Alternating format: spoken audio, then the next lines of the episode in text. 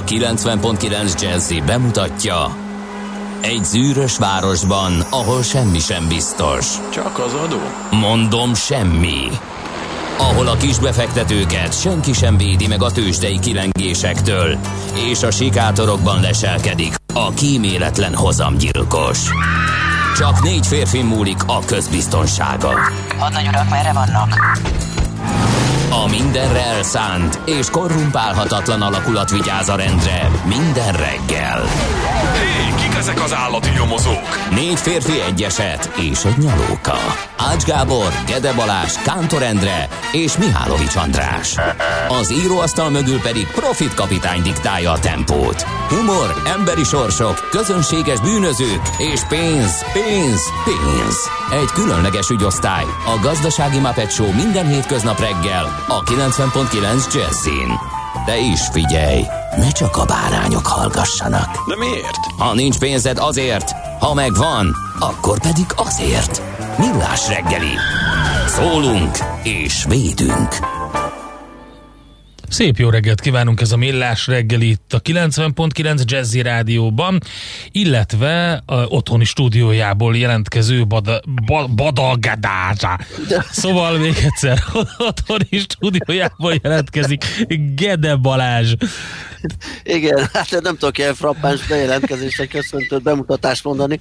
Kántor Endre ül a Jazzy Rádió adás stúdiójában. Figyelj csak, azért történt ez, mert közben cseteltünk, és a cseten fordítva van a neved. Én azt néztem, Balázs Gede, és így belekeveredtem. Értem, ez mindent megmagyaráz, oké. Okay. Ez csodálatos volt, igen. Illetve az még az történt velem, hogy ma volt, vannak olyan napok, amikor elképesztő könnyedén történnek a dolgok, és úgy érzed magad, mint egy igazi vérbeli profi, hogy fú, hát ez minden olyan flottul ment, tehát így a felkelés pontosan, nem volt fáradtság, minden sikerült időben elindulni az autóval, minden tökéletes, és képzeld, amikor ideértem a rádióhoz, megemeltem a táskámat, és mondom, hogy hát ez meg milyen könnyű, milyen izmos vagyok. Hát kiderült, hogy azért, mert a laptopomat otthon hagytam. Azt a betyár, ettől rettegek én is minden reggel. A fő munkaeszközt, amin nyitva hagytam az összes olyan ablakot, meg tabot, meg mindent, amire szükségem lesz reggel, és valahogy este leraktam az otthoni stúdiómba, ugye? Igen. És annak most van egy ilyen kiemelt helye, ahol ott tartom, és nem a táskába raktam be, ahogy szoktam, úgyhogy reggel a kómás állapotban ezt teljesen elfelejtettem, úgyhogy nagyon vicces volt. És akkor most telefonról? Nem, kérlek szépen, van itt egy ilyen vésztartalék, és azt izzítottam be, az elmúlt 20 percem azzal telt, hogy a vésztartalékot olyan formába hozzam, hogy tudjak veled kommunikálni és adást csinálni. Nagyon jó. Akkor viszont még egy dologról kéne majd gondoskodnunk, hogy egy 1,5 vagy 2 pluszos szemüveg is legyen bent, mert nekem az a másik nagy rettegésem, hogy esetleg otthon hagyom az olvasó szemüvegemet, akkor hiába bármilyen póteszköz, laptop, telefon, semmit nem fogok látni, és akkor azért nem tudok adást vezetni. Adtam neked ajándékba egyet, az hányas volt? Az 2-es volt, de már sajnos eltört a kerete. Bevallom őszintén, eddig nem nagyon mertem előhozakodni vele. Eltört, na hát akkor majd kell keresnem egyet. De ez, ami rajtad van, ez vadi új? Ez vadi új, igen, mert közben eltörtem már egy másikat is, ugye ezek... Na, ezek akkor neked valami titánium ötvözet, ilyen hajlítható keret kell. Hát igazán el kéne már mennem egy optikushoz, mert ezek mind ilyen kosaras, turkálós. Hát ha így töröd, akkor... diszkont áruházas szemüvegek, úgyhogy... Jobb, ha ilyet törsz, mint egy 45 000 forintos szemüveget. Igen, abszolút. De mondom, én nagy félelmem, hogy egyszer otthon marad, és akkor nézhetem. Értem. Lesz egy ilyen polc, hogy feledékeny műsorvezetőknek, és akkor ott az ilyen zsinórok, szemüvegek, pótlaptopok, pótfülesek. Töltő. Igen, az töltő. A másik, ami... Igen. Egy pár cipő. Nekem 2 töltőm van, ugyanis az egyiket azt ott hagytam még a Cyber Institute-ba, ahol kiderült, hogy az összes beszerzett számítógépnek ugyanaz a márkája, mint az enyémnek. Aha. Ezért nem tudtam kisilabizálni a 80 000 töltő közül, hogy melyik az enyém később. Ugye venni kellett még egyet, de ahogy megvettem, rögtön jött Frész Ferenc, és mondta, hogy megvan a töltőd, úgyhogy... Igen, ez így szokott. Nagyon klassz volt, úgyhogy most már 2 van. Ez tipikus. Na, köszöntsük meg szerintem a fagyos szentek egyikét, Bonifácot, Még elég jó hűvösen tartja a hajnalt, úgyhogy hozzáfűződő népszokás, ami egyébként nem is annyira népszokás, képzeld el, hogy mire bukkantam, hogy a fagyos szentek, tehát ez tényleg egyfajta légköri jelenség, és már a 19. században, egész pontosabban 1886-ban Hegyfoki Kabos megjelentetett egy munkát a Május havi meteorológiai viszonyok Magyarországon címmel, mert már akkor vizsgálta ezt a fagyos szentek dolgot, hogy miért van az, hogy tényleg májusban így behorpad a hőmérséklet, és ilyen hűvösre vált, az esetek többségében persze. Igen, esetek többségében, és nem mindig pontosan. Most egész pontosan volt idén, tehát igen, teljesen Pongrác-Szerzák-Bonifác napjára jött meg az, ami szokott. Na, de hát ha minden igaz, ez az utolsó napja, illetve az is újdonság volt nekem, hogy az Orbánt is ide sorolják, az május 25-e, és az még egy ilyen visszakacsintós is. Óvatosan ezzel, légy szíves. Óvatosan kacsingassunk nem Orbánra. Szabad, igen, ő nem fagyos szent, hanem ő egy... teljesen más. Oda sorolják. Hiába mondod ezt, én kiegyensúlyozom az adást, és elmondom, hogy ő nem fagyos szent. Na, szóval Isten éltesse a bonifácokat, aglájákat, gyöngyikéket, julinkákat, paszkálokat, ompolyokat és a násfákat. Hát ez zseniális. Mondjuk a paszkália, az szerintem biztos, hogy nincs benne a paszkália a 100 leggyakoribb női név között. Igen. Magyarországon egész biztos vagyok benne, hogy senkinek nem jut eszébe Paszkáliának hívni a kislányát, de cáfoljanak meg a kedves hallgatók 0630 20 10 909. Na, van még sok érdekesség. Kis optimista, jó reggelt kartársak, Gödről Pestre suhan a forgalom minden szakaszon, alig 25 perc a menetidő Zuglóba jelenleg, írja D. Kartárs, köszönjük szépen. Mihálovicsnak kard kell a polcra, igen, ezt is nagyon szépen köszönjük. És nyilván még mondunk ilyeneket. 1948-ban kikiáltották Izrael államot, illetve 1955-ben ezen a napon megalakult a Varsói Szerződés. Úgyhogy a születésnapjuk egy napra esik a Varsói Szerződésnek és Izrael államnak, a mindenki a saját belátása szerint ünnepeljen. Aztán... Születésnaposok között 1829-re ugrunk, erre a napra, május 14-ére, Kamermajer Károly, Budapest első polgármestere, akiről beszélgettünk. Igen. Mesél a múlt rovatunkban, ott felevenítettük alakját, úgyhogy ismerős lehet a hallgatóknak, vagy a millásreggeli.hu a podcastok között nyilván fellelhető. Ő született többek között ezen a napon, de például őt direkt citáltam oda, zseniális egyébként a pacák, mert hogy egy magyar születésű brit fizikus, Nicholas Curti néven volt ugye Nagy-Britanniában ismert, 1908-ban ezen a napon született, és az az érdekesség, hogy a tudományos világ az alacsony hőmérséklet fizikájának legnagyobb magyarjaként tartja számon, és nagyon sokáig ő volt a rekordere, a világrekordere az alacsony hőmérsékleteknek, ez van a Wikipédiában, de hogy pontosan ez mit jelent, azt utána kellett néznem, és máshonnan kellett kikukáznom, hiszen azt történt, hogy ugye az elvileg megközelíthető, de gyakorlatilag el nem érhető legalacsonyabb hőmérséklet, ugye az abszolút zéró vagy zérus fok, ez a 0 Kelvin, ez a mínusz 273,15 Celsius fok, és ennek a hőmérsékletnek a közelében ugye különleges tulajdonságokkal rendelkeznek az anyagok, ő ezt kutatta a fizikában, és 20 évnyi munkával dolgozta ki azt az elvet, hogy az atommagok szintjén mágneses módszerrel elérje az ultrahideg állapotot. És az elsőként a világon milliómot pontossággal közelítette meg az abszolút zérus fokot, és hosszú-hosszú ideig nem szárnyalták túl ezt a rekordját neki. Úgyhogy egyébként több elismerésben is részesült, Nagy-Britanniában a legmagasabb ilyen kutatók járó elismerésben a London díjban. Óriási. De mondok egy viccet, bocs, nem akarok közben, tehát még Kürti Miklósról van az aranyköpés, nem véletlenül, és a gasztrorovatumban is egy mondatot majd mondunk róla, mert ő egyébként a molekuláris gasztronómia úttörője is volt, képzeld el. Tényleg? Nagyon-nagyon-nagyon nagy arc volt. Ez őrület, bár a gasztrotémánk az nem a molekuláris gasztronómiával, hát az nem, de nem és annak baj. Egy termékével, hanem egy annál sokkal tradicionálisabb valamivel fog foglalkozni. Nem akarjuk előre elárulni, érdemes lesz meghallgatni. 1943-ban született ezen a napon, május 14-én Demján Sándor, magyar üzletember, vállalkozó, akit sajnos tavaly előtt távozott közülünk, és rendezők közül is többen, vagy rendező-producerek közül is többen ezen a napon láttak napvilágot, mint ahogy George Lucas, amerikai filmrendező és producer 1944-ben, valamint Robert Zemeckis, Oscar-díjas amerikai filmrendező, producer, forgatókönyvíró 1952-ben.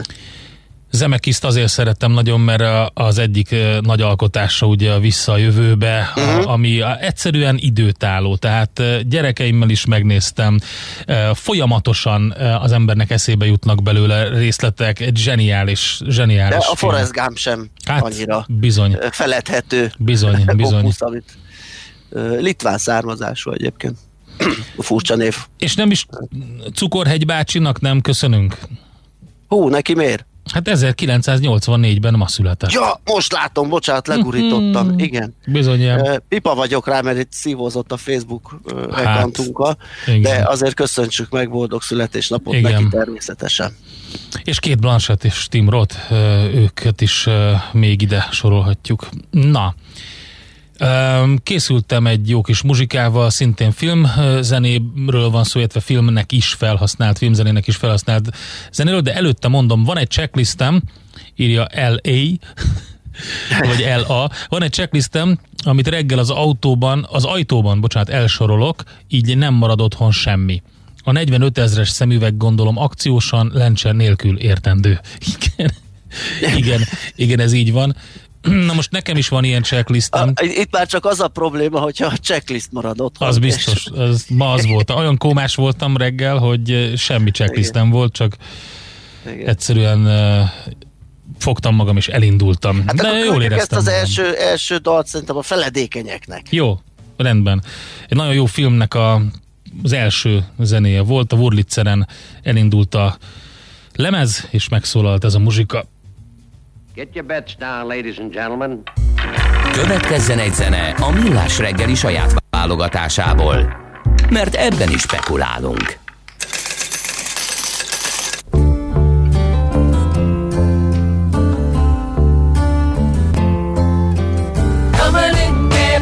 Devil of a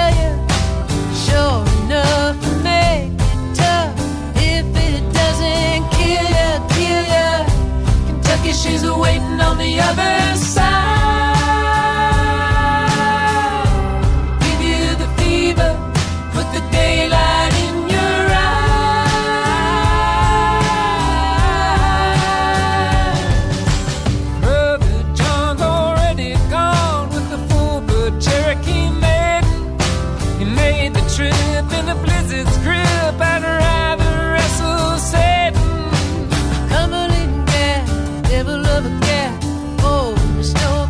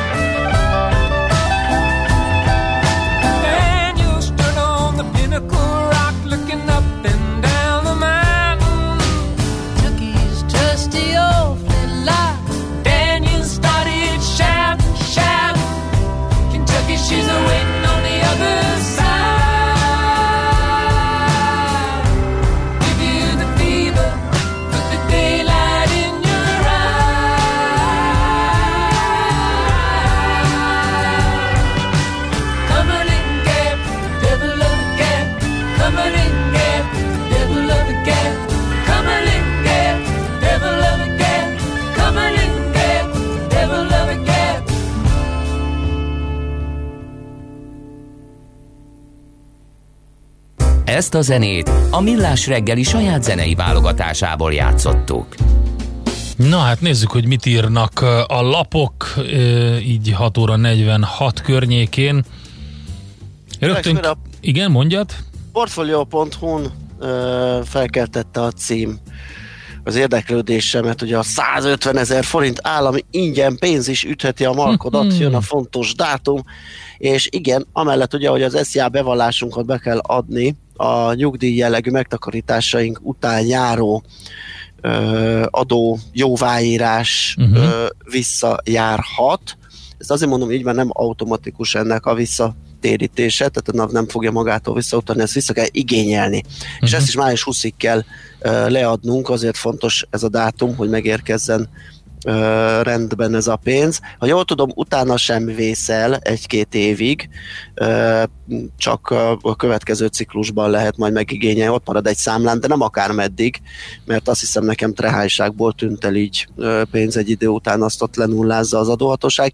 A lényeg az, hogy ezt az SZIA beadás határidővel együtt kell igényelni. Nyilván megvan erre a valamilyen számú űrlap, és akkor azt kitöltve lehet ezt kérni, hogyha jogos, persze. Na hát gyorsan az Index... Erről ír a portfólió is. Portfólió. Lehet nézni igen a részleteknek, hogy hol mennyi jár vissza, és mi a teendő. Index címlapján két sztori, ami érdekes, ugye ezek a nagy történetek ma reggel, az egyik egy ilyen kicsit ilyen háttéranyag, ilyen elmélkedés, viszont kiemelném, majd rájössz, hogy miért. Az a címe, biztos igaza van, hiszen könyvespolc van mögötte. A járvány váratlan tanulsága, hogy egy jól megválasztott és rendezett könyvespolc előtt beszélni olyan, mintha szuper ereje lenne az embernek. Hát kérem szépen. Ezt te nagyon ráéreztem. Erre ráéreztem. És beraktam. Otthoni díszlet az így. Én egyébként ma gondolkodtam rajta. Egész korán keltől, és így tologattam mindenfélét ebbe a tetőtéri szobámba, de akkora kupleráj van a könyves részen is, hogy akkora munka lett volna ott valamiféle rendet csapni, hogy én nem vállaltam. Ugye, azt, majd a hétvégén. Ezzel nyomatékosítsam a mondani valómat, majd egyszer valamikor talán. Én megtaláltam, amikor pakoltam ki a Paul Samuelson Economics című könyvét, tehát azt beraktam úgy, ezt az Ács rögtön kiszúrta. Úgyhogy, de egyébként ott van a fapados forradalom könyv is. Azt is láttam. Igen, na tessék, igen. Hát akkor igen. Tök jól lehet. Végigbogaráztam, hogy mi könyveket. Van ott, persze, amit láttam. Majd elhajolok. A jezsuiták végnapja is ott van, remélem Feledi Boton nem haragszik meg. De, na mindegy. Szóval egyébként teljesen véletlenszerű könyvek vannak, pakoltam ki dobozokból, és ami került oda, arra a könyvespolcra azt raktam. Szóval azt mondja, hogy a váratlan tanulsága a járványnak, hogy egy jól megválasztott és rendezett könyvespolc előtt szuper ereje van az embernek. A másik sztori az ennél sokkal morózusabb. Azt írja az Index.hu, hogy pont az történt, ami a Fidesz szerint ellenzéki károgás volt. Rémhírterjesztés miatt gyors egymás utánban 2 embert is előállítottak, egyikükről már is úgy határoztak, hogy csupán véleményt írt, ami nem bűncselekmény. De az akció már így is a nem annyira jogállamok hibrid megoldása. Ezen el lehet gondolkodni, illetve azon, hogy vajon mi a vélemény, és hogy a véleménynek és a rémhírnek hol a határa. Én nagyon megdöbbentőnek tartottam azt, hogy mondjuk van egy ember, akinek van 300 ismerőse egy közösségi oldalon, ott valamit kiír, akkor azt akár rémhírnek is lehet nevezni, vagy rémhírterjesztésnek. Szóval főleg, hogyha egyértelműen vélemény, tehát nyilván az egy jól definiálható valami szerintem a rémhír, hogyha úgy próbál beállítani objektív tényeket, hogy azok nem igazak. Figyelj, gondolj bele, Balázs, hogy innentől kezdve nem is nagyon értem a történetet, hiszen egy közösségi oldalon, hogyha te 300 ismerősödnek kiírsz valamit, akkor az milyen szinten minősül rémhír terjesztésnek? Tehát az a 300 ismerősöd körében terjesztette ezt a rémhírt? Hát nem feltétlenül, ugye? Mert ugye a 300-ból megosztás lehet, és tudjuk, hogy működik a Facebook, tehát elérhet egészen nagy elérést is. Tehát ezen az oldalon nem tudjuk ezt itt megvédeni. És hogyha egy politikus mond valamit, ami szerinte úgy van, és ellenkezik a jelenlegi kormányzat álláspontjával, hát akkor az mi? Ez már egy izgalmasabb kérdés. Vélemény vagy rémhír? Érdemes lenne feszegetni, de szerintem ebbe most... Na mindegy, szóval érdekes történet mindenképpen. És akkor nézzük a többi lapot.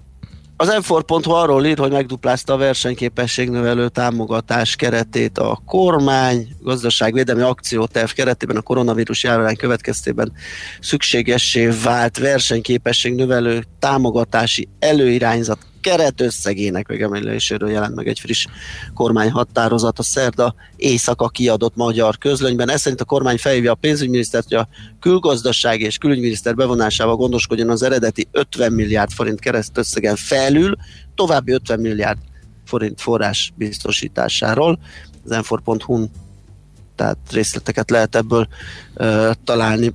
El tudom képzelni, hogy ez azért máshol is megjelent. A G7.hu-n egy nagy cikk azzal foglalkozik, hogy mi történik az egészségügyben. A G7.hu cikkének a címe: újraindult az egészségügy, de védőfelszerelés vagy nincs, vagy megfizethetetlen. Elvileg másfél hete újraindult az egészségügy, de sok helyen még most sem teljesen tiszta, hogy mikor, milyen óvintézkedésekkel és kit láthatnak el. Hát részleteket a g7.hu-n lehet elolvasni.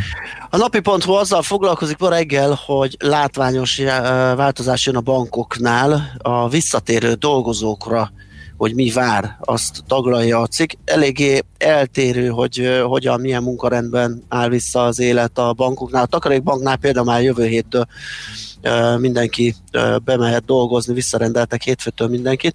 Sok bank és biztosító azonban legalább június végéig fenntartja a távmunkát, az ugyanis bevált náluk.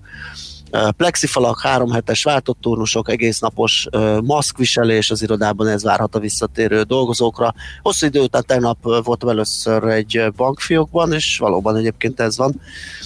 Ott is ez volt. Egyesével beengedés, kötelező maszk, ez a plexi, ami hát bizonyos helyeken úgy van egy diszkont áruház itt a közelemben, ahol ha vásárol, ugye van egy luka a pénznek, a pénz, a kártyának, igen, és igen, van egy nagyobb luk az áruféleségnek, ahogy az jön. Hát, hogy azt még nem bontottam le, az kész csoda, mert akkora durranásokkal tudok belevágni, és a luk mellé nyúlni, amikor el akarok kapni valamit, de jól bírja, szóval egyelőre működik, és a bankok is így dolgoznak ezekkel a plexifalakkal. Tehát a napi.hu lehet erről olvasni. Na, szerintem zenéljünk egyet, és akkor utána megnézzük, hogy mit csináltak a tőzsdék. Tegnap elég sok érdekesség volt, az Egyesült Államokban nem sikerült olyan jól a kereskedés, és Ázsiában is viszonylag negatív a kép.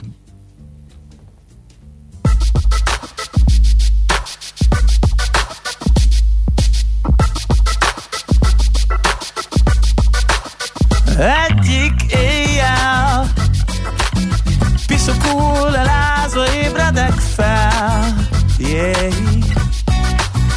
Másik nappal ugyanez, csak állva gyűrött arccal.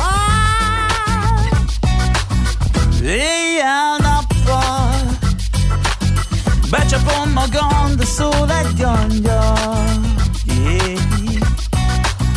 Nappal éjek hülyeségre, ott az álom. Tényleg éjjel, tényleg éjjel. És mondd, mi van, ha tényleg létezik örökké tartó szerelem. Neked velem. És mondd, mi lesz, ha én csak tényleg erre vágyom, menjek innen, vagy ne értsem. Várlak mámor, odakinn a másik ember bátor, yeah. Én is lennék csuda jó fejac is, hogyha mernék, tudnék, bírnék. Éjjel-nappal laza városokban nagyra nyíltam, nyúltam, nőttem. Újból ébren minek átatom magam, hogy éltem eddig, tényleg miért nem? És mondd, mi van, ha tényleg létezik örökké tartó szerelem. Nekem lenne kedvem. És mondd, mi lesz, ha én csak tényleg erre vágyom, húzzak innen, vagy ne értsem.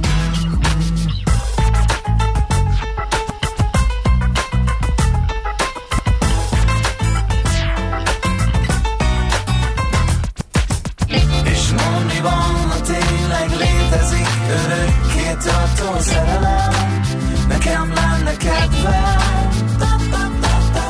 És mond, mi lesz, ha én csak tényleg erre vágyom, húzzak innen, és ne higgyel. Miért ne higgyel? Miért ne higgyel? Miért ne, miért ne, miért ne, miért ne, miért ne.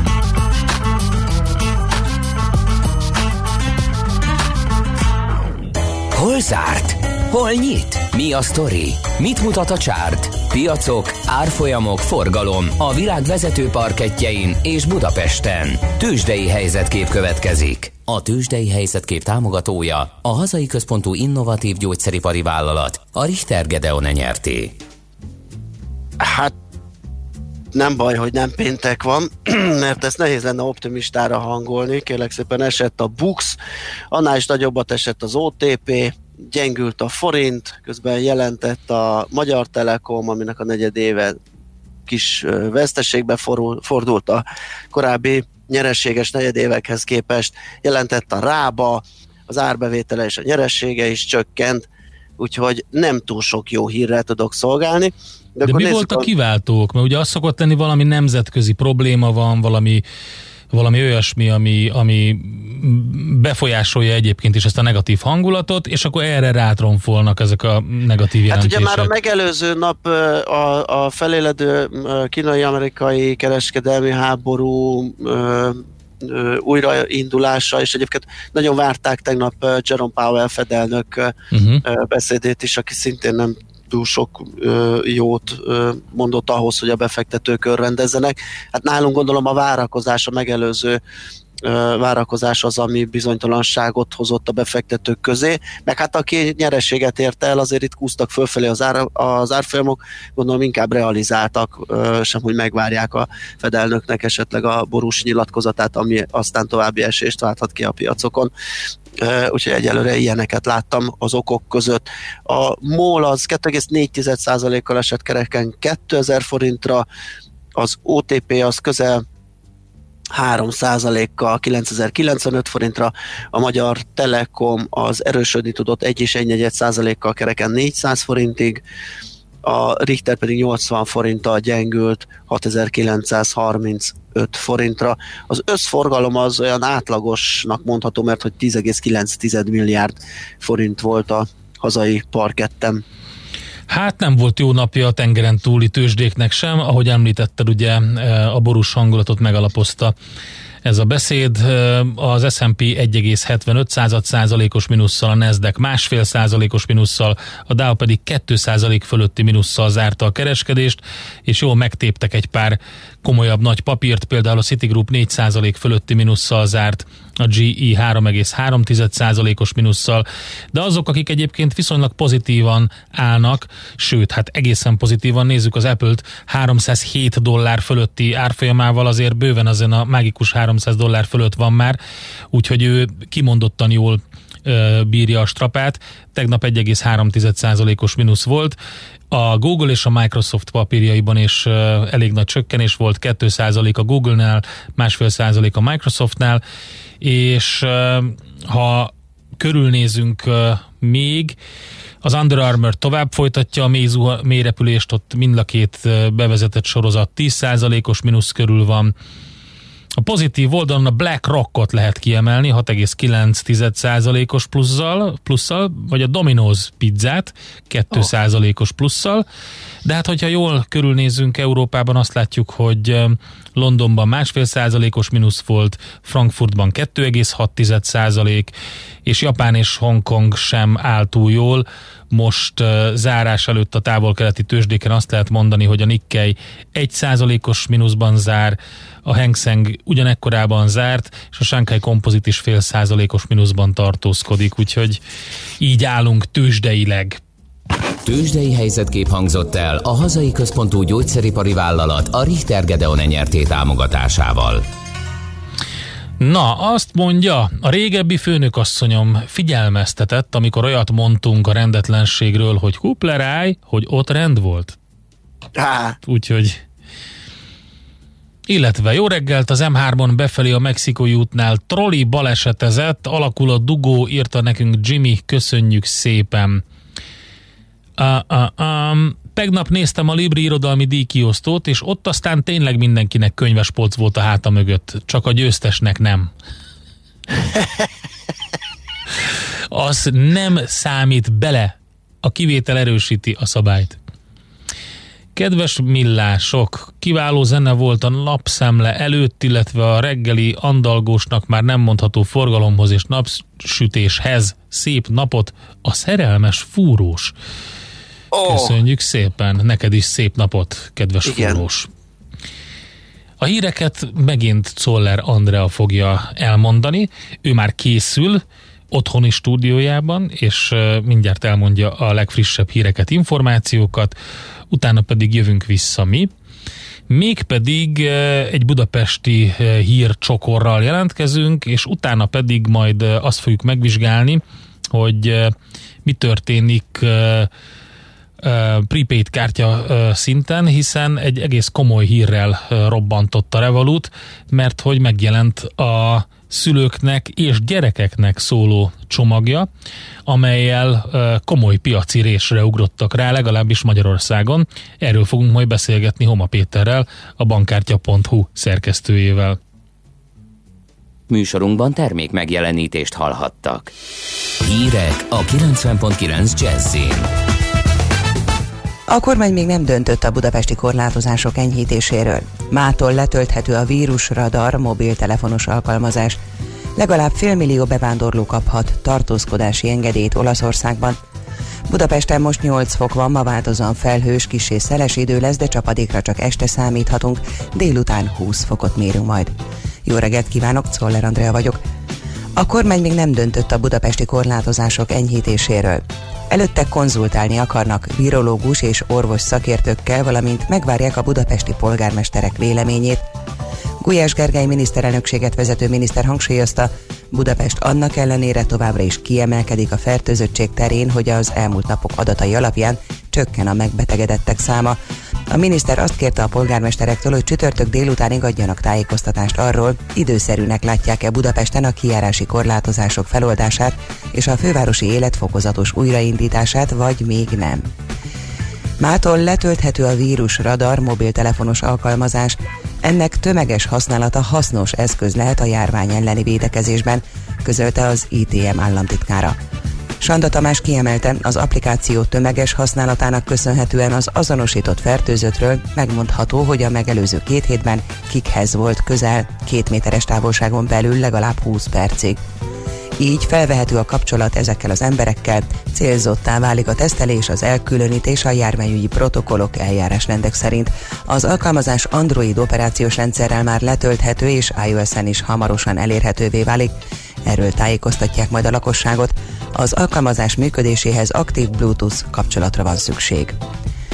Új utalási módot vezetett be a Nemzeti Közművek. Immár nem csak bankszámla számra, hanem az újonnan bevezetett másodlagos azonosítókra, vagyis a gázszámlakukac.nemzetiközművek.hu és a villanyszámlakukac.nemzetiközművek.hu e-mail címekre is indíthatják az ügyfelek az utalást.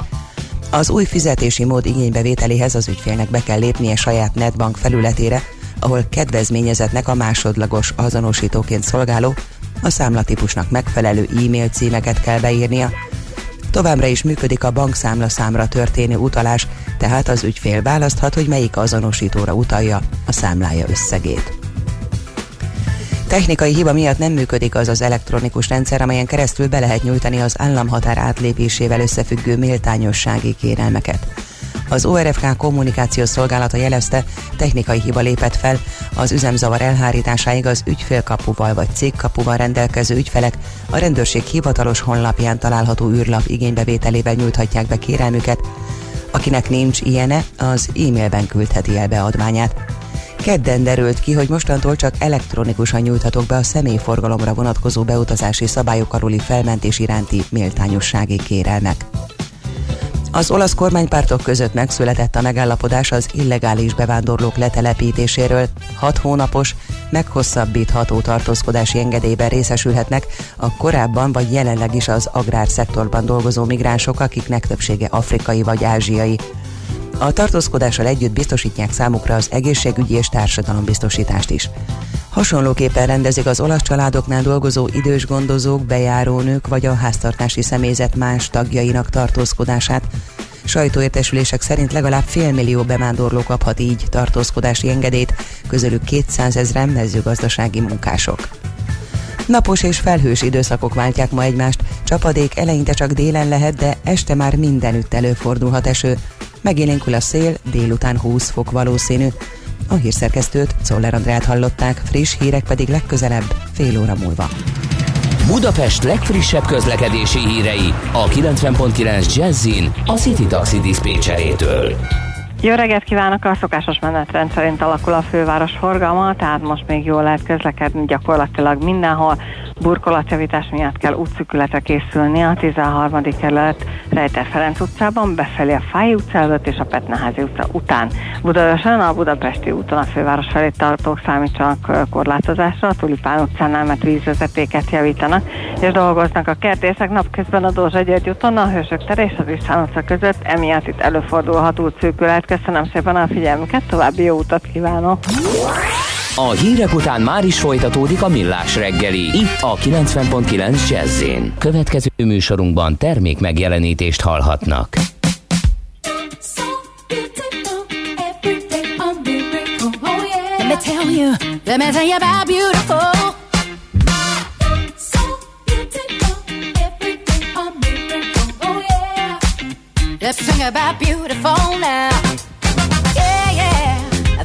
When everybody laughed, cause the thought of you and I was crazy. Now them laughing days are done, cause we're still going strong, and nobody thought we'd ever make it. So beautiful, loving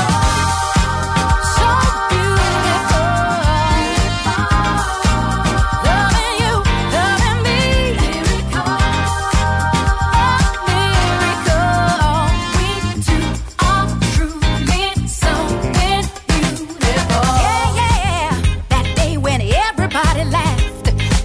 Of you and being faithful. Now the whole wide world can see how you kept it real with me.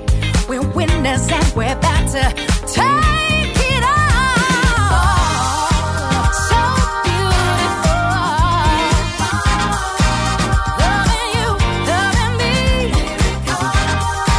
We two are truly so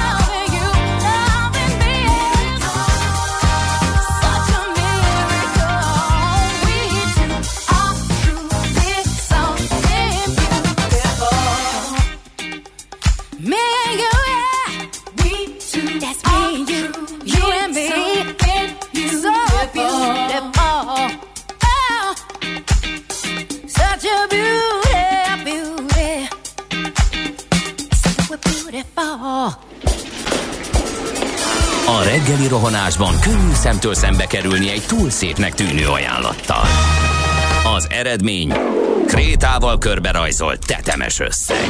A tetthelyen a gazdasági helyszínelők, a ravasz, az agy és két füles csésze és fejvállalakzat.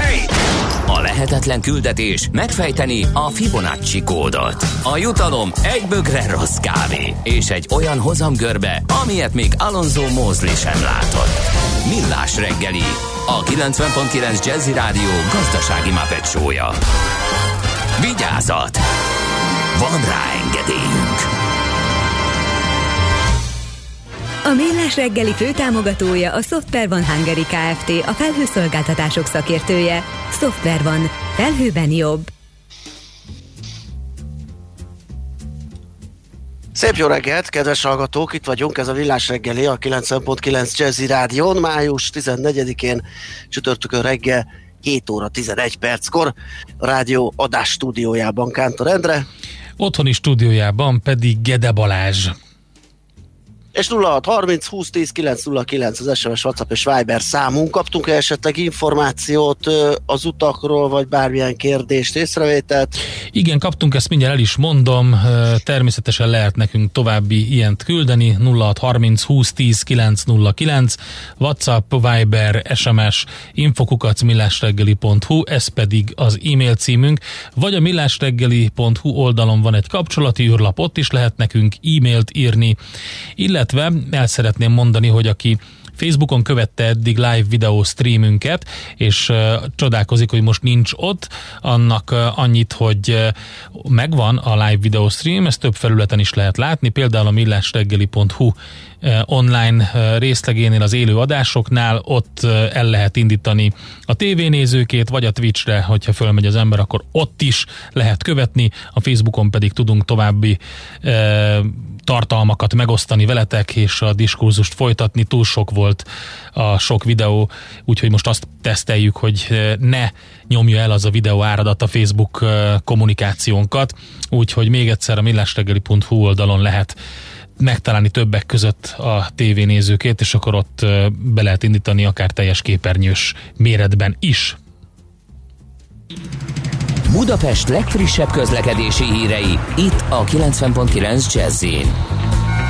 Na, hát azt írják a kedves hallgatók, hogy az M3-ason befelé a Mexikói útnál troli balesetezett, és alakul a dugó. Ez volt az egyik információ. A másik, tehát ugye ez a Kacsó-Pongrác úti felüljáró előtt van egyébként, és ott van a dugó. A másik az, hogy a Szentendrei úton tart az egyirányosítás, a Mátyás király úttól a Hollós-Korvin-Lajos utcáig felújítás miatt. Ezeket az információkat találtam én. Te láttál-e valamit? Nem, lemaradtam az útinform oldalát, keresem kérlek szépen, és minthogyha ők sem emeltek volna ki túl sok izgalmas dolgot. Igen, úgy látom egyébként, hogy viszonylag jól lehet közlekedni a városban, de hát javítsanak ki a kedves hallgatók. 0630 20 10 909. Budapest, Budapest, te csodás! Hírek, információk, érdekességek, események Budapestről és környékéről. Korábban mi is írtattunk arról, hogy a kelenföldi vasútállomásnak az a lepusztult ronda állomás épülete felújításra kerül, méghozzá egy célzott felújítás, már megvan a funkciója is, történik majd ott. A Közlekedési Múzeum dolgozott ki egy koncepciót, amely szerint megkezdődik majd ez a felújítás. A 130 éves műemlék épületben kulturális központot terveznek, ahol terepasztalokat és vasútmodelleket is kiállítanak majd, és hát ez a munka, ha minden igaz, akkor végre elindul. Hát eléggé letargikus és szomorú képet fest a régi Kelenföld. Soha, de nagyon régen, tehát mondjuk egy jó 25-30 éve már ebbe a brutális állapotban van. Hogyha megállott egy vonat, akkor azt az ember kinéz és látja, hogy pusztul le az épület. Régebben, amikor sokat vonatoztam onnan, akkor ott a sarkában az épületnek volt egy resti, ahol kiváló dolgokat lehetett fogyasztani, és már akkor sem volt patinás. Akkor is már mondjuk úgy, hogy patinás volt az épület. Ez egy ilyen eufemisztikus megközelítés. A kormány által biztosított 100 millió forintból kezdődik meg egyébként az épület átfogó műszaki állapot felmérése és rekonstrukciójának tervezési folyamata, tehát egyelőre még nem azt fogjuk látni, hogy ott felállványozzák és elindul a munka, hanem úgy indul el, hogy egyáltalán hozzáfognak, mert eddig tényleg csak hírek voltak róla, hogy majd ez a terv, de most már egy tervezési folyamat és állapot felmérés elindul, hogy a munkákat is el lehessen kezdeni, és erre van most egy 100 millió forint. az épület újratervezését a Közlekedési Múzeum megbízásából az Építész Stúdió végzi majd. Azt próbálom itt a kis hírembe megnézni, hogy esetleg van-e valamiféle céldátum, de ugye nyilván az állapotfelmérés után, amikor már megvannak azok a munkafeladatok, amik alapján fel kell újítani az épületet, gondolom ezt ott lehet pontosabban belőni, úgyhogy ennek megfelelően nem is nagyon találok ilyesmit. Egy érdekes dokumentumot lehet olvasni a fővárosnak az oldalán, Budapest Restart, vagy Restart magyarosan, Budapest újranyitása témában. Javaslatok a főváros felelős újranyitásához, Karácsony Gergely főpolgármester írta a dokumentumot. Bárki megtalálhatja, és a kb. 15 oldalas dokumentumot átnyálaszhatja. Lényegében 7 pontban fogalmazta meg azt a főpolgármester, hogy mit kell tenni ahhoz, hogy normálisan újra elindulhasson az élet a fővárosban. Például az első pont önkormányzatok bevonása, tiszta és világos tájékoztatás, aztán a tömeges tesztelés adatainak nyilvánossága, ez a második pont, és még hasonló jellegű pontok vannak a közlekedés, távolságtartás témakörben, de ami nekem szemet szúrt, az a plusz egy pont a végén a dokumentumnak, az pedig a Budapest New Deal névre hallgató pont, úgyhogy egy eléggé érdekes és impozáns kifejezéshez nyúlt a főváros, hiszen ugye végül is, hogyha azt mondjuk, hogy a nagy gazdasági depresszió után a New Deal volt az, ami indította az amerikai gazdaság motorját, akkor végül is lehet egy Budapest New Deal-t is indítani most, hiszen Budapestet a válság különösen nehéz helyzetben érte, mert bár itt termelik meg a GDP közel 40%-át, az itt megtermelt értékeknek minden európai nagyvárosnál nagyobb részét, 97%-át vonja el az állam.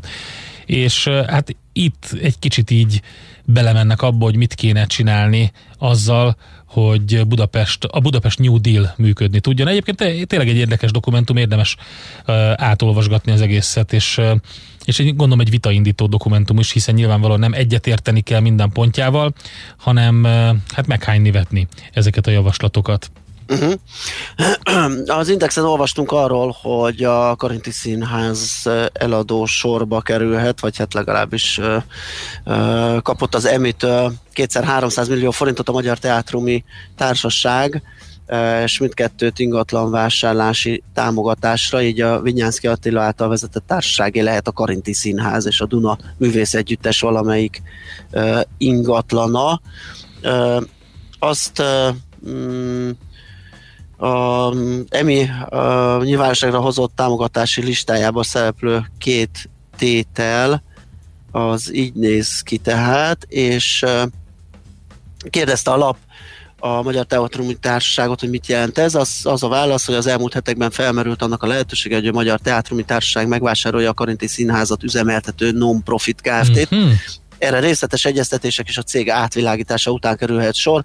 Szerződés még nincsen a két fél között, ha létrejön, örömmel fogunk róla tájékoztatni mindenkit.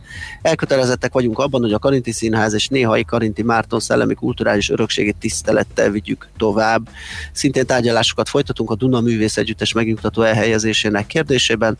Magyarország egyik legértékesebb művészeti együttese megérdemli, hogy jövője és művészeti munkája megnyugtató és biztos alapokon álljon. Ebben a kérdésben nincs még végleges döntés. Hát úgyhogy majd meglátjuk, hogy mi lesz a Karinthy Színházzal. Ugye Dányi Krisztián kollégánk, aki a Rádió Hangja, a társulat tagja, majd megkérdezzük, hogy ő mit tud ezekről a folyamatokról.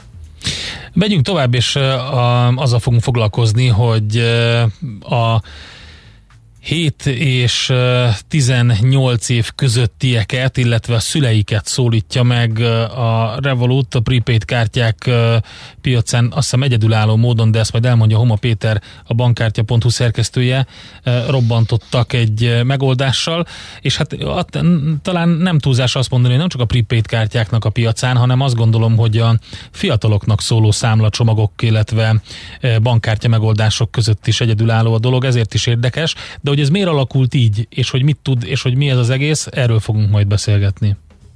Nekünk a Gellért-hegy a Himalája. A Mélás reggeli fővárossal és környékével foglalkozó rovata hangzott el. Következzen egy zene a Mélás reggeli saját válogatásából. Music for Millions.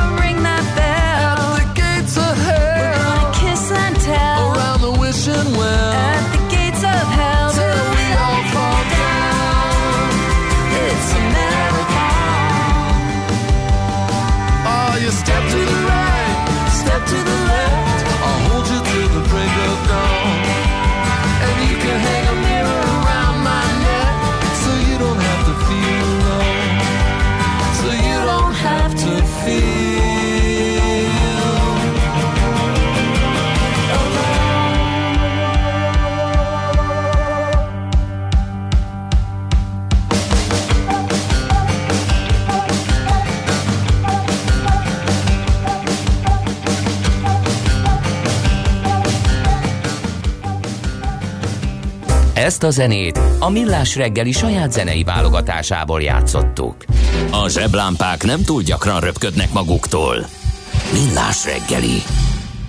Na hát akkor ahogy beharangoztuk, azzal fogunk foglalkozni, hogy egy egészen komoly, legalábbis én személyesen azt gondolom, hogy komoly piaci résre ugrott rá a Revolut többek között Magyarországon is. Itt van velünk a virtuális stúdiónkban Homa Péter, a bankkártya.hu szerkesztője is. Szervusz Péter, jó reggelt! Sziasztok, jó reggelt kívánok, üdvözlöm a hallgatókat is! Szia Péter! Szerintem ezt a piaci rést tisztázzuk először, mielőtt belemegyünk a részletekbe, hogy mennyire elterjedtek az ilyen junior kártyák idehaza. Én azt tudom, hogy számos, van kereskedelmi bank, akinél van ilyen. Mennyire nagy az igény erre, és mennyire talált most ebbe bele a Revolut? Hát van ilyen Magyarországon valóban, de hozzá kell tennem, hogy a 2013-ban bevezetett pénzügyi tranzakciós illeték azért az kivégezte ezeket a termékeket, és talán ma Magyarországon kevéssé vannak ilyenek, mint egy más országban, hiszen ezek a termékek alapvetően olcsó árazásúak voltak, ami azt jelenti, hogy a bank nem nagyon nyerészkedett rajtuk, hanem inkább az volt a cél, hogy már gyerekkorban magához kösse az ügyfeleket, és aztán később már nála bankoljon. És ezért ezek a kártyák nagyon kedvezményesek voltak, és a pénzügyi tranzakciós illetékkel az úgy függ össze, hogy a szülők esetleg elkezdhették ezeket használni, mivel kedvezményesebbek voltak. Szóval ezeket kivezették a bankok, és itt 2014-2015 óta egy olyan hát csend van a piacon a gyerekeknek kínált bankkártyák, bankszámlák terén, ami most a Revolut hát elég jó érzéssel csapott bele, bár hozzáteszem, nem Magyarország miatt vezette be. Uh-huh. Oké, Péter, azt mondják itt a technikus kollégák, hogy mégis egy kicsit emelt közelebb a mikrofont a szádhoz, amikor beszélsz, de közben teljesen jól lehetett hallani. Nyilván nem Magyarország miatt vezette be, viszont itt egy nagyon érdekes, ahogy mondtad is, egy nagyon érdekes szituáció miatt pont lefed egy olyan rést, ami talán most egy kihívást jelenthet a bankoknak. Hát abszolút kihívást jelenthet, ugyanis olyan termék, amelyben a szülő saját maga szabályozni tudja, hogy a gyereke mire, mennyit, mikor kölcsön, egyáltalán nem létezik, és azt kell mondjam, hogy ez a prepaid kártya piacon is, amilyen a Revolut, eléggé ritka. Én akartam írni egy cikket arról, hogy ma a magyaroknak milyen prepaid kártya érhető el bárhol a világon kibocsátva, és akkor azt gondoltam, ez milyen jó, hát itt van a pénzügyi szabadság, nem függünk a magyar bankoktól, és alig tudtam olyan appot találni, amelyik engedte azt, hogy magyarként megigényeljem, és el is küldjek ide a kártyát, úgyhogy a gyerekeknek meg még kevésbé van ilyen. Aha, na akkor most nézzük meg a működés feltételeit, hogy egész pontosan mit tud, ugye, mert itt már ebből a pár szóból, információból kiderül, hogy ez még a tranzakciós adó előtti időkben elterjedt junior kártyákhoz képest is sokkal többet tud. Igen, hát ami talán itt a lényeg, hogy a Revolut az egy ismert termék már Magyarországon, azt nem kell bemutatnunk a hallgatóknak, viszont azt tudni kell, hogy ez a szolgáltatás csak azoknak érhető el, akik prémium csomaggal rendelkeznek a Revolutnál, ami azt jelenti, hogy 2500 forintos havi díjat fizetnek, ami most legalábbis az én applikációmban nekem egy 32%-os kedvezménnyel van felkínálva, tehát havi 1700 forint egy éven át, és hogyha egy ilyen csomagod van, akkor lehet az, hogy a gyerekednek vagy gyerekeidnek, tehát akár több gyereknek is, nyithatsz egy olyan számlát, egy alszámlát tulajdonképpen a te kártyádhoz, amelyik egy külön applikációval működik, és a gyermek csak vásárlásra és készpénzfelvételre használhatja ezt a kártyát, viszont te adod meg, hogy mennyi pénz legyen rajta, mennyit költhessen, de maga a Revolut is ad hozzá bizonyos limiteket, ilyen például az, hogy ezek nagyon magas limitek, mert naponta 187.500 forintot is engedhet költeni, hogyha van rajta ennyi pénz, és legfeljebb 15-ször, de ugyanakkor hetente 6 darab tranzakcióról is van egy limit, illetve van egy 45.000 forintos készpénz felvételi limit is naponta, vagy legfeljebb 3 darab naponta. Úgyhogy ezekből áll össze az, hogy milyen korlátai vannak a gyerkőcnek, és van még egy, minden költésnél vannak úgynevezett MCC kódok, amely a kereskedőnek az adott profilját közli a bankkal, és hogyha ez egy olyan profil, amelyben alkoholt, illetve cigarettát árulnak, tehát mondjuk jellemzően ilyenek lehetnek a dohányboltok, vagy szerencsejáték a kódja az üzletnek, akkor nem engedi a költést egy fiatalnak a Revolut alapból sem, függetlenül attól, hogy a szülő mit szeretne. Szokás szerint egyébként a gyorsaság és a kezelhetőség, tehát a user-friendly, felhasználóbarát, illetve ergonomikus kezelhetőség az, amit én, ahogy én is nézegettem, felfedeztem rajta. Szóval szerintem ez lehet nagy kihívás a hazai bankrendszernek, mert ha egy ilyet megtesz, vagy meglép a Revolut, és ezzel rálép bejön egy piacra, akkor szerintem itt érdemes átgondolni azokat a termékeket, amik kimondottan ezt a korosztályt, illetve a szüleiket célozzák. Gondoljunk csak bele abba, hogy 4 napon belül megkapja a kártyát, amit ugye a szülő rendel. Hát ezek, hogyha alszámla, akkor lehet mondani ilyen társkártyának is ezeket, ugye? Igen. Ezeket igen, a kártyákat. Persze. De onnantól kezdve viszont, amit elmondtál, úgy tudja használni, és én, mint szülő, teljes rálátást kapok arra, hogy mi történik a gyerek pénzügyeivel. Igen, így van. Tehát ez a jelenlegi megoldásoknál az maximum, itt Magyarországon az maximum úgy bűkönne, hogy megnézed az internetbankban vagy a mobil applikációban, hogy a gyerkőcöd miket költött, de nincs olyan, hogy egy külön applikáció van a gyereknek, és te azon ott beállítod, hogy mit szeretnél. Ez mindenképpen egy kihívás. Hozzáteszem azt is ugyanakkor, hogy ez egy olyan kihívás, amire a bankoknak a Revolut nélkül is előbb-utóbb el kéne, vagy el kellett volna jutniuk. Tehát Én azt gondolom, hogy az a koronavírus járvány, ez megváltoztat egy csomó mindent az életünkben, és ez a digitalizációt viszont nagyon felerősíti, és ebben viszont ez versenytényező lesz, hogy ilyen termékek legyenek, amelyben akár a gyerekemnek is meg tudom szabni a költését egy mobilappal. Oké, tehát az azt jelenti, hogy akkor lépni kell másodnak. Az nagyon érdekes, amit mondtál, hogy én is egyébként hasonló cipőben voltam, hogy kerestem megoldásokat, könnyen kezelhető, gyors megoldásokat, maga a Revolut sem volt opció korábban erre a gyerekek számára, de hogy az érdekes, amit mondtál, hogy a prepaid kártyák világában lényegében nem találtál olyat, ami ilyen megoldás lett volna.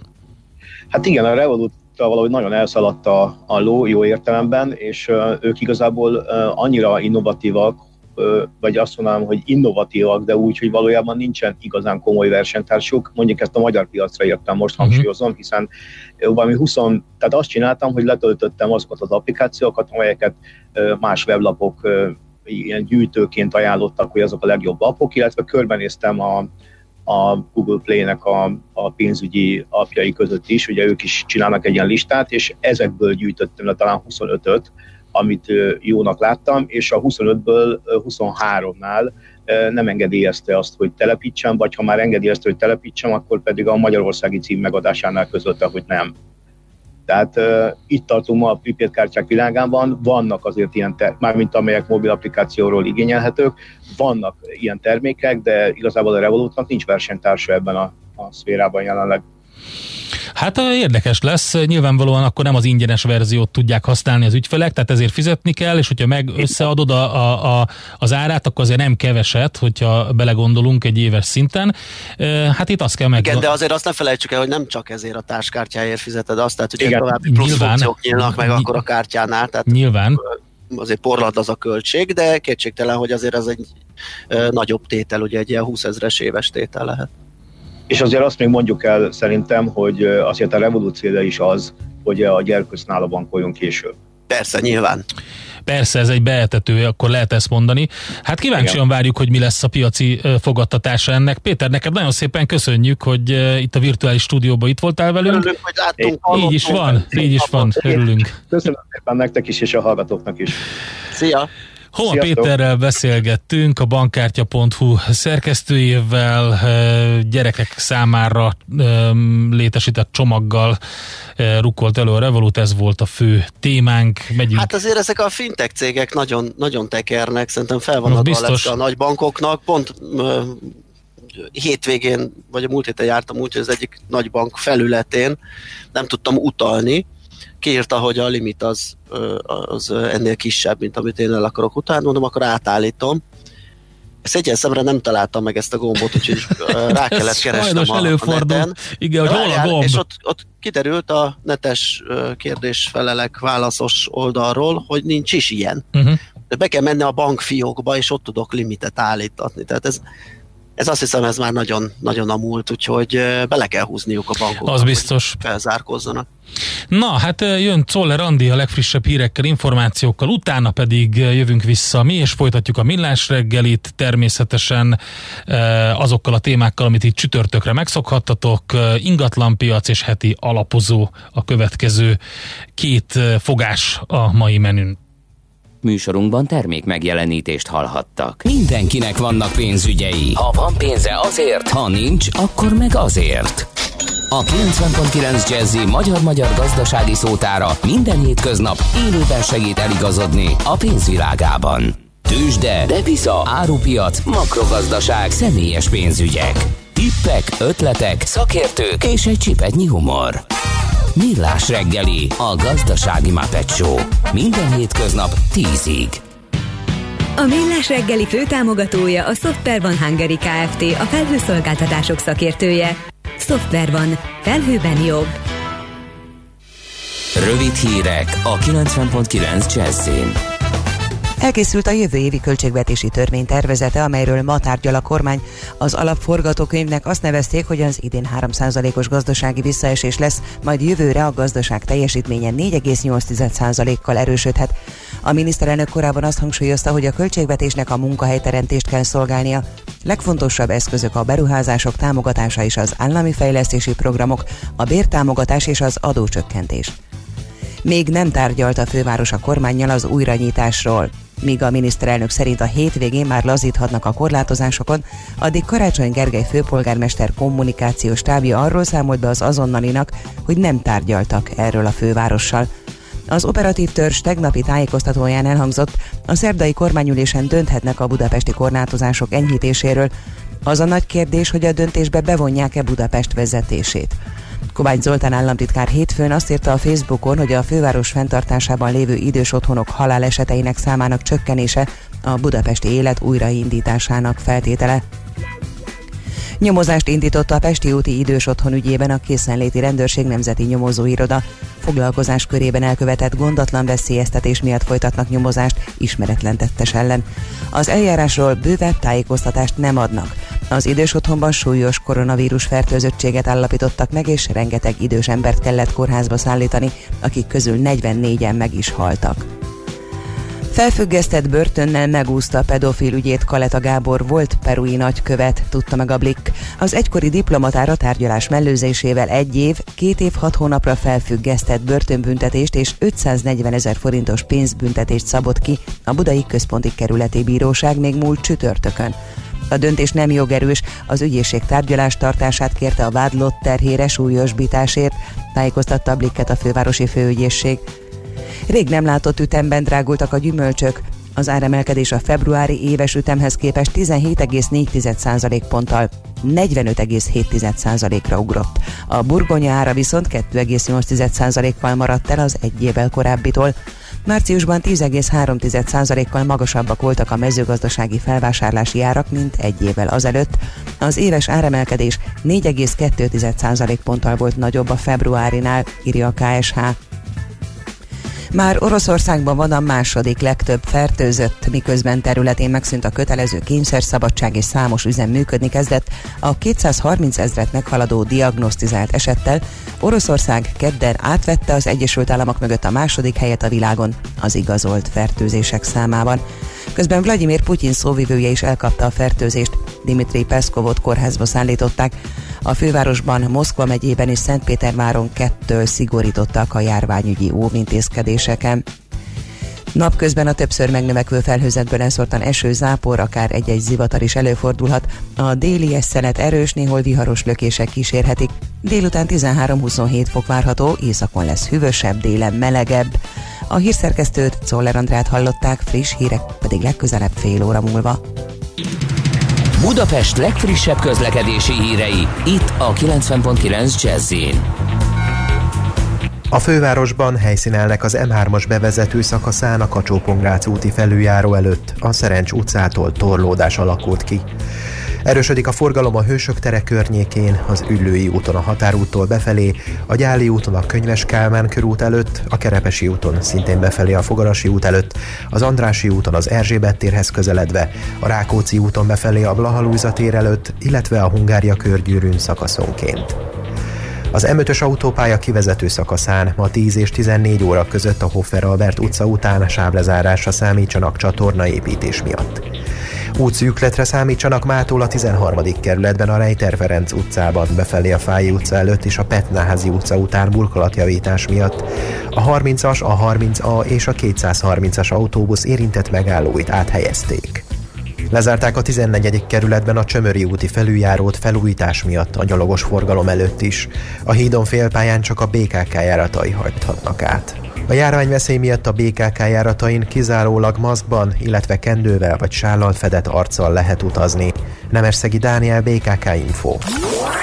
A hírek után már is folytatódik a Millás reggeli, itt a 90.9 Jazzin. Következő műsorunkban termék megjelenítést hallhatnak.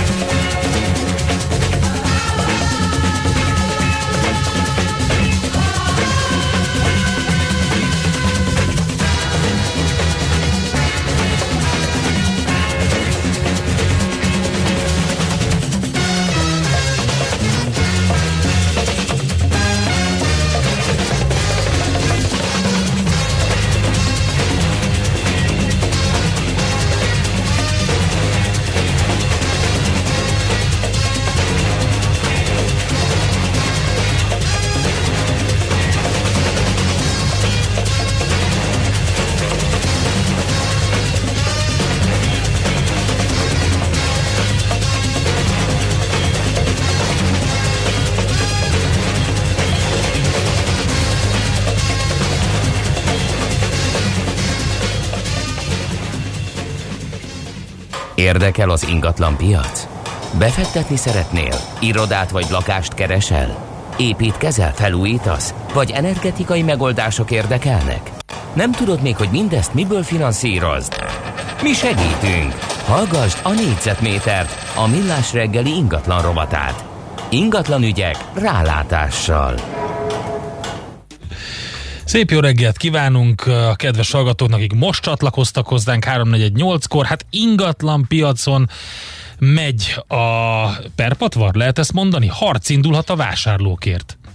Hát nagyon izgalmas, igen, ez az időszak, mert folyamatos változás van az ingatlanpiacon. Azt nem mondom, hogy pörgés, de változás az igen. Most például az alacsonyabb áru ingatlanok mind kínálatban, mind keresletben tapasztalható egy ilyen növekedés, de hogy mégis hogyan alakul ez, az Balogh Lászlóval, az ingatlan.com vezető gazdasági szakértőjével beszéljük meg. Szia, jó reggelt! Szerusztok, jó reggelt! Na, mi történik itt? Úgy néz ki, hogy már nem akarnak a vevők annyit fizetni az ingatlanokért, mint korábban.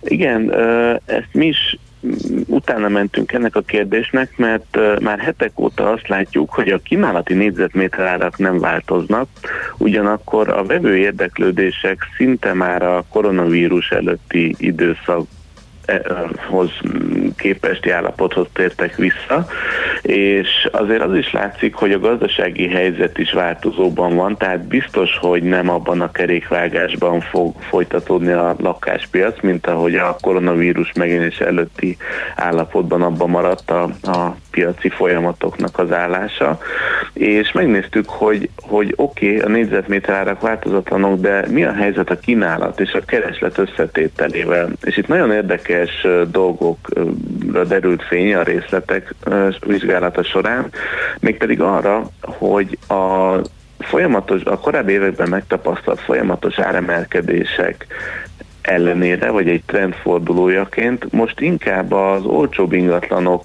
száma növekedett a teljes kínálatban. A számok nyelvére lefordítva ez azt jelenti, hogy Budapesten a 30 millió forintnál olcsóbb lakások kínálata az körülbelül a 18%-os arányról majdnem a negyedére 24%-ra nőtt, ami azt jelenti, hogy jóval több az olcsóbban kínált lakás, mint akkor az ezt megelőző időszakban, tehát a tulajdonosok részéről úgy tűnik, hogy van némi alkalmazkodás a kialakult helyzethez, ők is fölmérik, hogy a gazdasági környezet megváltozásával valószínűleg nem minden lakást lehet olyan magas áron eladni, mint eddig, illetve ami nagyon érdekes, szintén, hogy az ingatlanok ársávait vizsgáljuk, amire az érdeklődések érkeztek, ott is egy egyértelmű növekedés figyelhető meg a 20 millió forintnál olcsóbb ingatlanok esetében. Ez nyilván országos adat, tehát ott leginkább a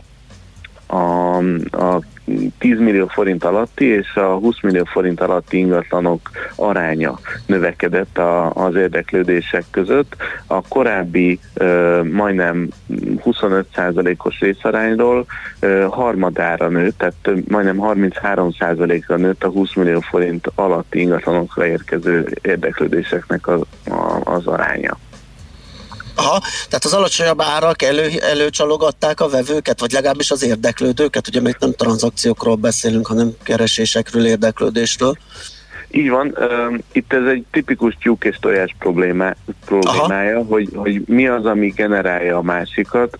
Az, hogy az embereknek valószínűleg most kevesebb pénze lesz ingatlanra költeni, amit ingatlanra költhetnek, és valószínűleg a hitelképességük sem alakul majd olyan fényesen, tehát a bankok hitelezési hajlandósága is még kérdéses egyelőre, hogy olyan nyugodt szívvel adják majd a korábban megszokott olcsóbb lakáshiteleket a koronavírus után, mint az előtt, illetve ennek fényében vajon a tulajdonosok hogyan tudnak ez a helyzethez alkalmazkodni. Ez azért nagyon érdekes látni, mert ez egy előszele lehet a változásnak, ahogy ti is mondtátok, ezek még az érdeklődések és a kínálat változásait jelentik, de nyilván ezekből lesznek később a tranzakciók. Persze.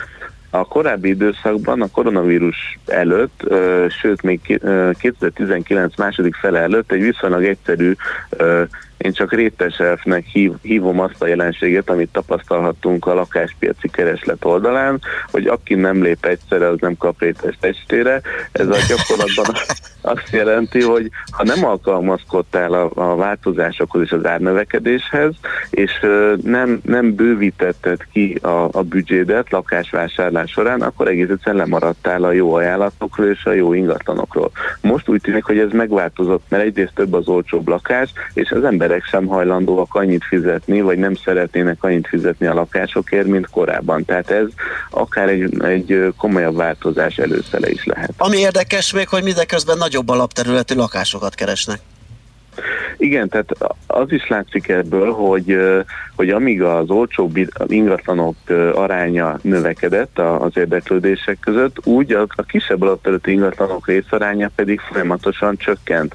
És ez nyilván érthető, hogy miért van ez, hiszen az elmúlt 9-10 hétben az emberek testközelből tapasztalhatták meg, hogy milyen az, amikor az otthonukba bezárva töltik az idejük nagy részét, és itt főleg a kisebb alapterületi ingatlanok tulajdonosai gondolkodhattak el azon, hogy ha költözésben gondolkodnak, akkor a következő otthonuk, vagy ha befektetésben gondolkodnak, akkor egy nagyobb alapterületű ingatlant azt valószínűleg könnyebben lehet piacra dobni, mint egy kisebb garzonlakást, mert bár úgy tűnik egyébként, hogy a koronavírus járvány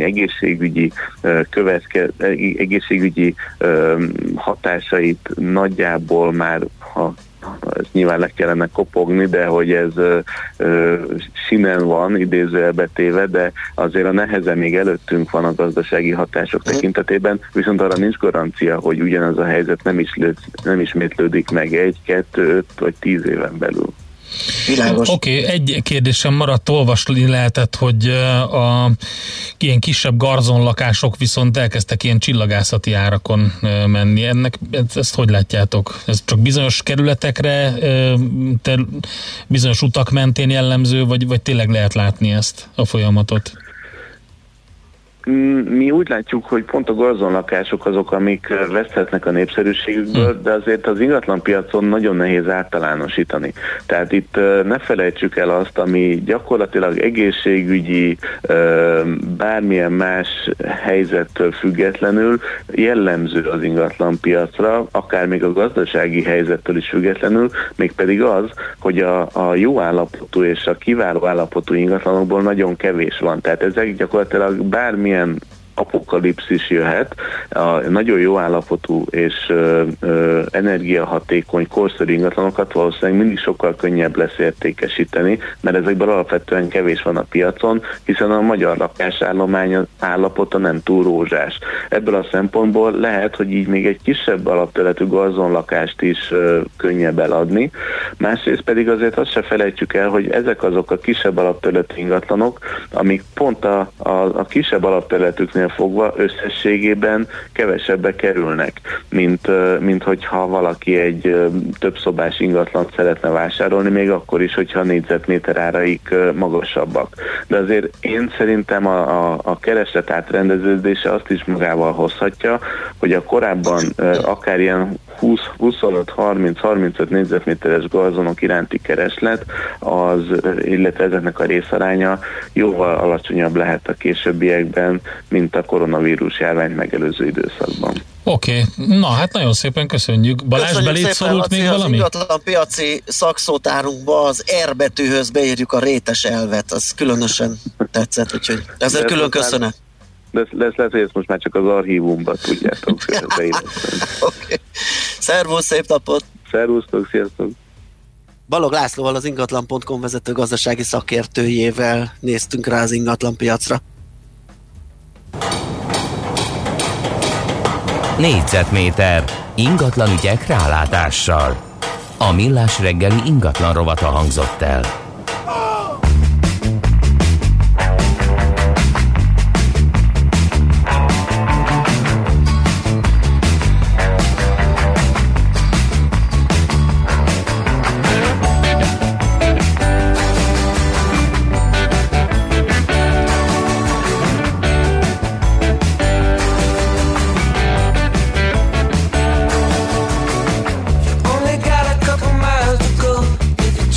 Then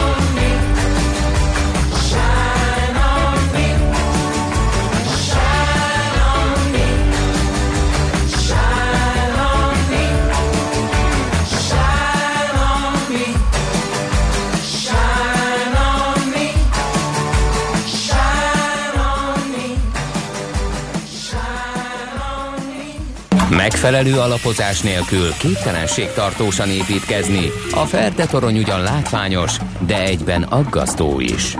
Kerüld el, hogy alaptalan döntések miatt ferdepénztornyot építs. Támogasd meg tudásodat a Mélás reggeli heti alapozójával.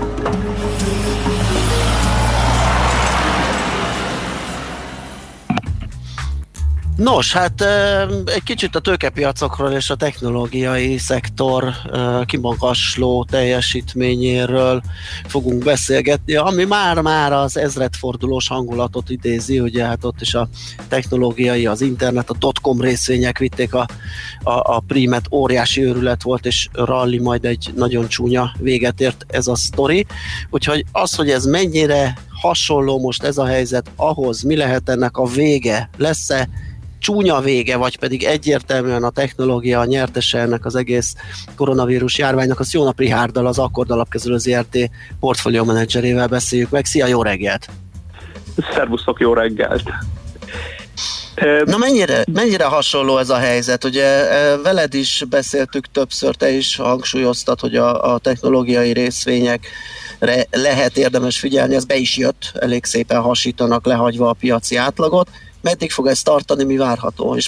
És mennyire jogos párhuzamot vonni az ezredfordulós dotcom lufival?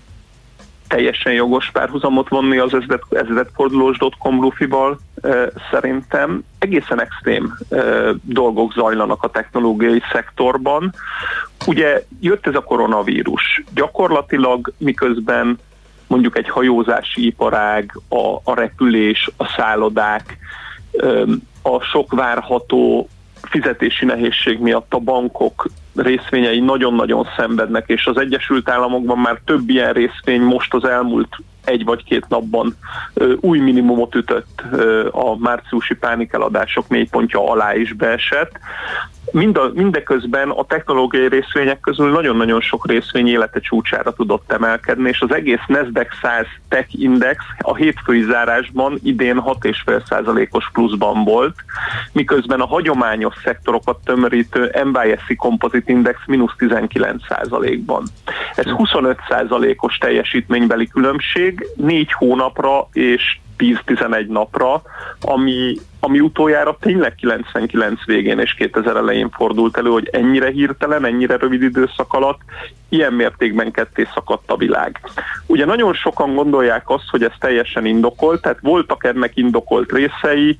Egyrésztől ugye miközben a hagyományos iparágaknak a tömkelege nagyon szenvedettől a mostani globális gazdasági leállástól, addig vannak a karantént kedvelő, vagy a karanténra teljesen érzéketlen részvények, ugye Netflix, Zoom, de egy Microsoftot sem igazán érint, egy Facebookot sem. Ez sőt, hát az Apple-nél is lehet látni, hogy egészen szépen menetelgetett. Nem olyan látványosan, mint a többiek, de azért ugye volt ez a 300-as szint, amit így ostromolgatott, és most bőven fölötte van. Bőven fölé ment, gyakorlatilag egy 2,5%-ra megközelítette azt a csúcsát, amit egyébként úgy ért el, hogy októbertől februárig 60%-ot emelkedett, tehát nagyon magas bázison volt a csúcs az égben, és újra felsikerült mászni ide az égbe. Úgy, azért az Apple-nél ezt nagyon-nagyon megtámogatta az, hogy ők újra bejelentették, hogy $50 milliárd vásárolnak saját részvényeket. Aha, igen. Tehát ugye a másikok már rögtön ez, hogy készpénztartalékokon ülnek a hagyományos iparágok sok-sok eladósodott szereplőjével szemben, és a készpénztartalékot egyfajta putnak tekinthetik a befektetők, tehát azt gondolja bárki, hogyha vesz itt Apple-t, és véletlenül az Apple ára esne 20-25%, akkor úgyis jön a cég, és meg fog vásárolni minden létező saját részvényt a piacon, miközben a hagyományos iparágokban és nagyon sok ágazatban drámai és drasztikus csökkenésére és nullázódására számíthatunk az elmúlt években jelentékeny felhajtó erőt biztosító saját részvényvásárlások tekintetében. És van egy harmadik reálgazdasági folyamat, ez egy reálgazdasági korrekció, hogy azok, akik lemaradtak az elmúlt évtizedben, vagy az elmúlt 3 évtizedben a digitális átalakulásról, azoknak most hirtelen kell éveket fejlődniük a megváltozott körülmények miatt. Tehát gyakorlatilag aki mondjuk semmit nem tett az életében azért, hogy ő digitálisan ott legyen, lehetséges, hogy most már lazán tud vezetni mondjuk zoomos konferenciákat, és hirtelen robbant be ez a technológia nagyon-nagyon sok ember életébe. De szerintem nem ez az igazi magyarázat a mostani szárnyaló technológiai részvényárfolyamoknak, hanem a lemaradóknak a mérhetetlen fájdalma. És ebben nagyon hasonló a helyzet a 90-es évekhez, és annak a legvégén a 99-2000-es szupernova robbanáshoz, amikor ugye bekövetkezett a felrobbanó, majd teljesen összeomló árak világa a techben, és a mostani időszak. A 2010-es évek abszolút a tech részvényekről szóltak, gyakorlatilag olyan méretűvé, tehát csak egy példa, hogy az Apple az akkora vagy nagyobb, mint a teljes DAX 30 tagja. Tehát a német tőzsdeindexnek a 30 tagjánál a piaci kapitalizációja nagyobb az Apple-nek. És az Apple-nél is nagyobb még a Microsoft, mint tőzsdei cég, tehát gyakorlatilag ezek külön birodalommá váltak.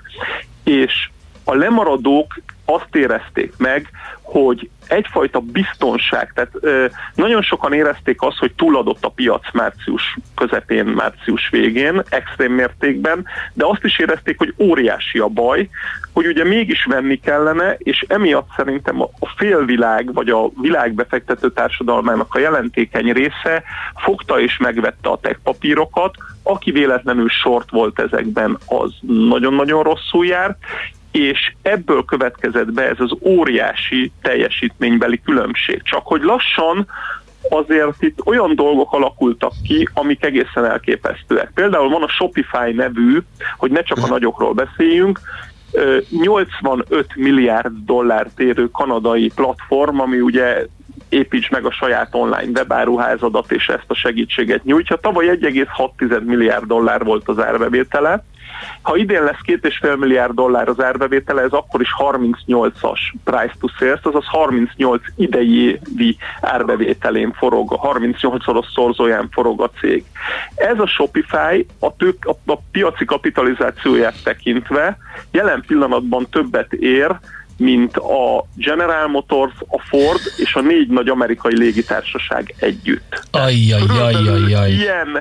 Ilyen kaliberű dolgokról tudunk beszélni. Egy PayPal most már a 31.-32. legértékesebb amerikai vállalat, és teljesen egy értékben van a Coca-Colával, az ExxonMobillal, azzal az Exxonnal már nem a Microsoftok, az Apple-ök játszanak egy ligába, ami 9-10 éve volt a helyzet, amikor az Exxon volt a világ legértékesebb cége, hanem a Netflix, az Nvidia, a PayPal, a Cisco ér annyit, mint az Exxon mobil szőröstül-bőröstül. Tehát nagyon átalakult a helyzet, ez még folytatódhat, tehát nem tudjuk, melyik stádiumában vagyunk ennek a technológiai dolognak, de a vége szerintem egy ilyen nagyon-nagyon csúnya, szeparált rali lesz, amiben még lehetnek lábak fölfelé. Az utolsó két nap azért így megbillent egy kicsit a piac, és megbillentek egy kicsit a technológiába is a befektetők. Szerintem ami nagyon-nagyon fontos, hogy gyakorlatilag én azt mondom, és ezt kimerem bátran jelenteni, hogy a következő hónapokban a világon az első számú index, amit mindenkinek figyelnie kell, az már nem az S&P 500, hanem a NASDAQ 100. Tehát a legfontosabb indexé ez vált, mert a 99-2000 végén is már csak ez tudott menni, és más részvényeket adtak el a befektetők, hogy tech részvényeket is tudjanak venni, és amikor ez kipukkant, akkor lett vége mindennek és minden ilyen folyamatnak. Viszont az is a véleményem, hogy klasszikusan azt tud veszélyt jelenteni a tech szektorra, hogyha valamelyik markáns szereplő vagy markáns szereplők egyszerre kezdenek el figyelmeztetéseket kiadni. Tehát, hogy kicsikét túl van értékelvése, de azért voltak már dolgok, az Amazonnál is a gyors jelentésnél leültette Jeff Bezos a befektetőket, amikor bejelentette, hogy a $4 milliárd üzemi eredmény egy az egybe a koronavírus elleni védekezésre fog elmenni ebben a második negyed évben, és nem csoda az a szinte ilyen szabadulási háború, amit Elon Musk is folytat azért, hogy ugye most végül is hétfőn újraindulhasson a gyártás a Tesla-nál, mert látszik az, hogy ehhez a $800 fölötti részvényárfolyamhoz azért nem jár az, hogy ne tudjon gyártani közben a Tesla. Tehát az Elon Musk is kiírta egyszer, hogy magas szerinte is a részvényárfolyam. Tehát ami egy napig tartott, ami jól jellemzi ugye a piacállapotát. Jól jellemzi a hangulatot, és igen, tették tovább. De a kedvencem, a személyes kedvencem az a Lululemon Atletica, ami egy ruházati cég, egy ilyen jóga ruhákat árul 50-60 ezer forintért darabját, és teljesen ugyanazt a pályát járja, mint a tech cégek, és ezt is még sikerült, lefelezett az árfolyama a koronavírusra, és majdnem egészében visszahozták az árat ugyanoda, ahol volt. Tehát van egy szegmense a piacnak, van egy bizonyos része, ami egy utolsó mencsvár mindenkinek, és az S&P 500-ra is ezt teszi rá a lábnyomát, hiszen 21%-a az S&P 500-nak a legnagyobb öt tech cég, az Apple, Microsoft, Amazon, Google, Facebook, és ugye pontosan emiatt az S&P 500 az így megrekedt félúton a NASDAQ 100 és az MSCI kompozit vagy a DAX között, tehát annak a hétfőig lokális ilyen kis csúcsához mért árfolyam, az mínusz 9% volt az évben. Tehát ezt is a tech csinálja meg. Ricsi, nagyon szépen köszönjük, beszélni fogunk, és főleg figyelni a NASDAQ-re, ahogy javasoltad. Köszönjük szépen, jó munkát és szép napot neked. Én is nagyon szépen, szép napot nektek is. Szia, szervusz! Jó nap, Richárddal, az Akkord alapkezelő ZRT portfólió menedzserével beszélgettünk, és hát ezzel a tech rallival jól meg is alapoztuk a hírek utáni következő témánkat, ahol home office-ról fogunk beszélgetni, digitális irodáról, felhőmegoldásokról. Hírek után jövünk vissza, és a Software One Hungary képviselőjével váltunk pár szót. Heti alapozó rovatunk hangzott el a Mélás reggeliben, hogy döntéseinket megfelelő alapokra tudjuk helyezni.